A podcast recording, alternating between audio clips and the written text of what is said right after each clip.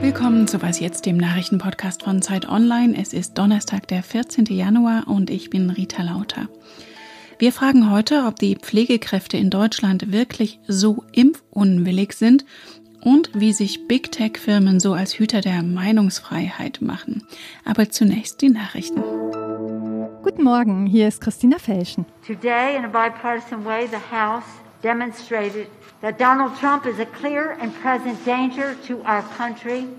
And now, I sadly, and with a heart broken over what this means to our country, of a president who would incite insurrection, will sign the engrossment of the article of impeachment. Zum ersten Mal in der Geschichte der USA muss sich ein Präsident einem zweiten Amtsenthebungsverfahren stellen.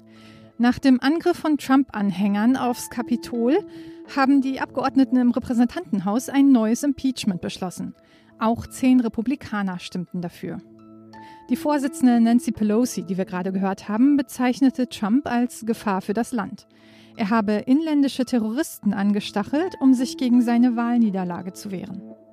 Im Senat wäre eine Zweidrittelmehrheit nötig, um Trump zu verurteilen. Vor der Vereidigung von Joe Biden nächsten Mittwoch wird daraus zwar nichts mehr, aber eine Verurteilung würde bedeuten, dass Trump 2024 nicht erneut als Präsident kandidieren kann. Das von der Corona-Pandemie schwer getroffene Italien sucht eine neue Regierung. Das Mitte-Links-Bündnis von Giuseppe Conte ist zerbrochen, nachdem sich die Mini-Partei Italia Viva zurückgezogen hat. Die zwei Ministerinnen der Partei waren gestern zurückgetreten.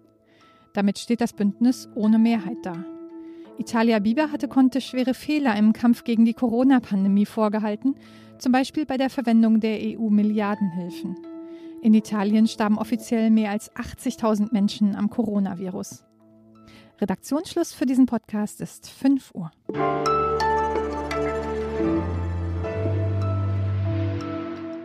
Keine allgemeine Impfpflicht, aber so wie der Ethikrat es andiskutiert hat, und er sollte das nochmal ausführlicher diskutieren, wenn es so bleibt bei den niedrigen Impfquoten in dem höchst sensibelsten Bereich, den wir haben, der Alten- und Pflegeheime, dann macht es Sinn, diese Debatte zu führen, wie wir dort Leben schützen können. Damit hat sich Markus Söder, der Ministerpräsident von Bayern, mal wieder prominent ins Gespräch gebracht aber auch sehr viel Gegenwind eingehandelt, mit seiner Forderung über eine Impfpflicht für Pflegekräfte zu diskutieren. Vor allem, weil im Moment noch gar nicht genug Impfstoff gegen Corona da ist. Doch was ist eigentlich Söders Datenbasis? Wollen sich wirklich so viele Pflegekräfte nicht impfen lassen? Damit hat sich meine Zeitkollegin Anna Meyer beschäftigt. Grüß dich. Hallo. Anna, zunächst mal, was gibt es denn an, sorry, stichhaltigen Erhebungen zur Impfbereitschaft von medizinischem Personal? Ja, leider fast gar nichts. Also es gibt eine Umfrage, die Cosmo-Umfrage, die das RKI zusammen mit der Uni Erfurt regelmäßig durchführt. Und da kommt tatsächlich äh, raus, dass, ähm, dass die Impfbereitschaft beim medizinischen Personal ein bisschen geringer ist als in der Allgemeinbevölkerung. Aber da reden wir halt auch über Hausärzte, über Hebammen, also insgesamt über medizinisches Personal. Und die Umfrage, um die es Markus Söder geht, die ist überhaupt nicht repräsentativ. Das ist eine einfache E-Mail-Umfrage, die wirklich eigentlich nichts aussagt. Da hätten du und ich genauso dran teilnehmen können. Und über diese Umfrage hatte auch Zeit Online berichtet. Das muss ich hier der Vollständigkeit halber dazu sagen. Du hast also, statt dich auf E-Mails zu verlassen, selber in Pflegeheimen herumgefragt. Was hast du denn da so in Erfahrung gebracht?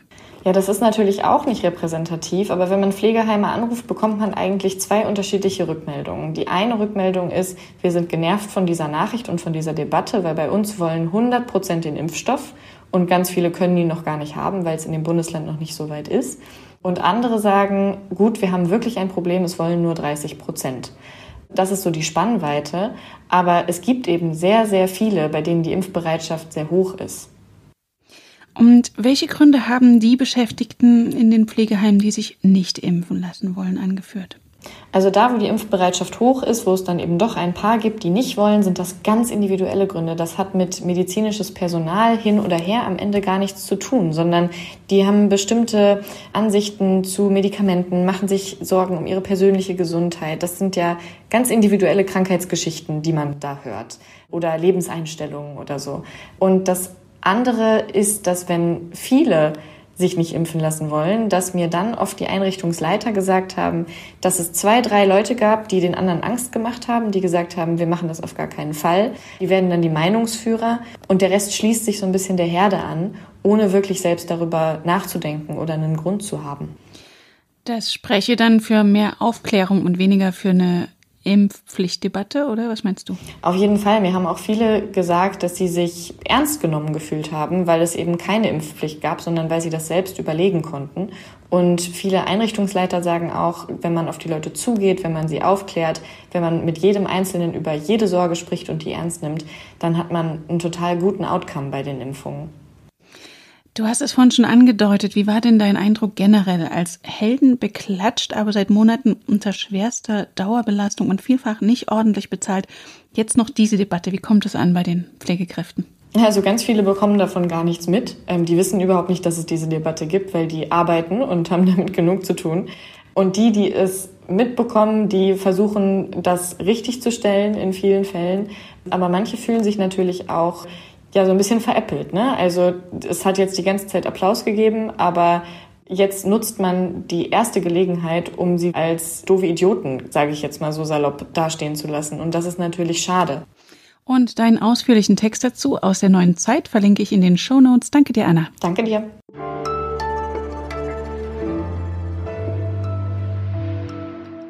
Und sonst so? Wenn es doch nur so einfach wäre wie im Märchen. Man sagt, Sesam öffne dich und gelangt zu seinem Sehnsuchtsort. Doch in digitalen Zeiten sind kompliziertere Passworte gefragt, vor allem wenn man besonders Wertvolles schützen will, wie Bitcoins im Wert von 180 Millionen Euro. Die New York Times berichtet über einen deutschen Programmierer in San Francisco, der sich vor ein paar Jahren was von der Kryptowährung gekauft hat und jetzt gern an sein inzwischen stattliches Vermögen ran würde. Doch er hat den Schlüssel zu seinem Bitcoin-Konto auf einer Festplatte gespeichert, findet aber jetzt den Zettel nicht mehr, auf dem er das Passwort für die Festplatte notiert hatte. Und jetzt hat er nur noch zwei Eingabeversuche, bevor sich die Festplatte quasi selbst zerstört und damit jegliche Hoffnung auf das Geld. Er hat sie jetzt erstmal an einem sicheren Ort verstaut und wartet ab, ob sie ihn irgendwann nicht doch jemand knacken kann. Hoffentlich merkt er sich den Ort für die Festplatte gut.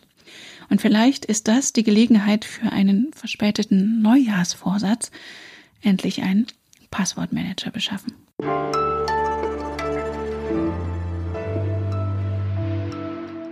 Der noch Präsident selbst findet seine Rede vor einer Woche, als er seine Anhänger dazu aufrief, zum US-Kapitol zu ziehen, total angemessen war.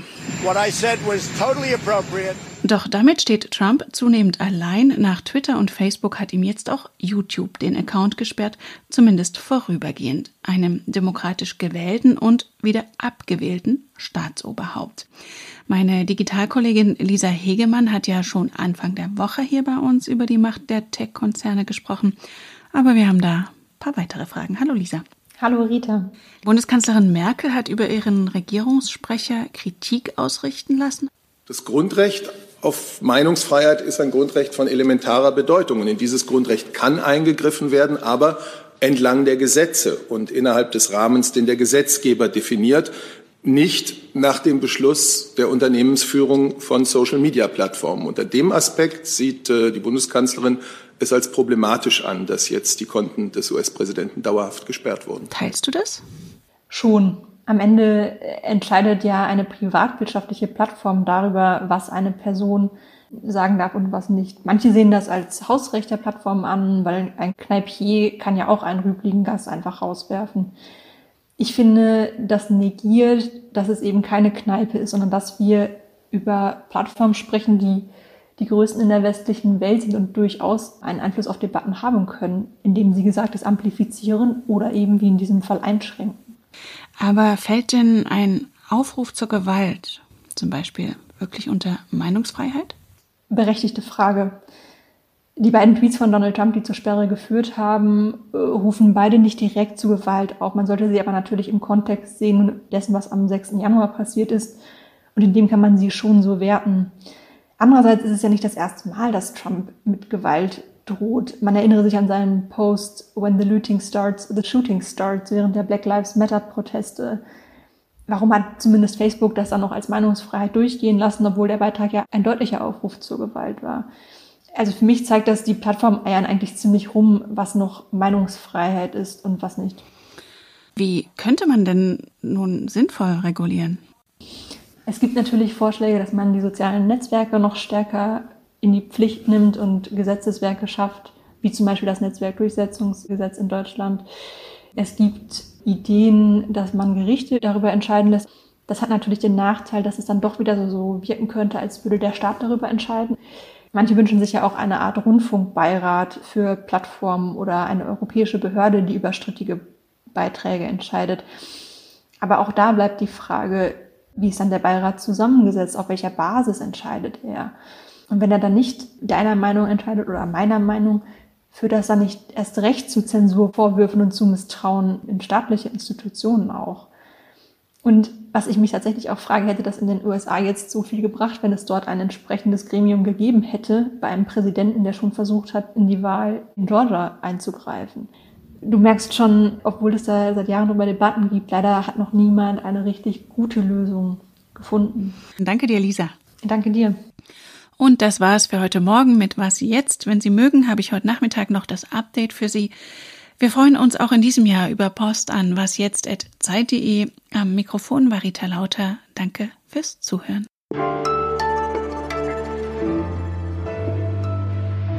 Ist es jetzt der Mut der späten Stunde der Tech-Konzerne? Jetzt gerade schadet er den Plattformen mehr, als dass er ihnen nützt. Und das war lange umgekehrt.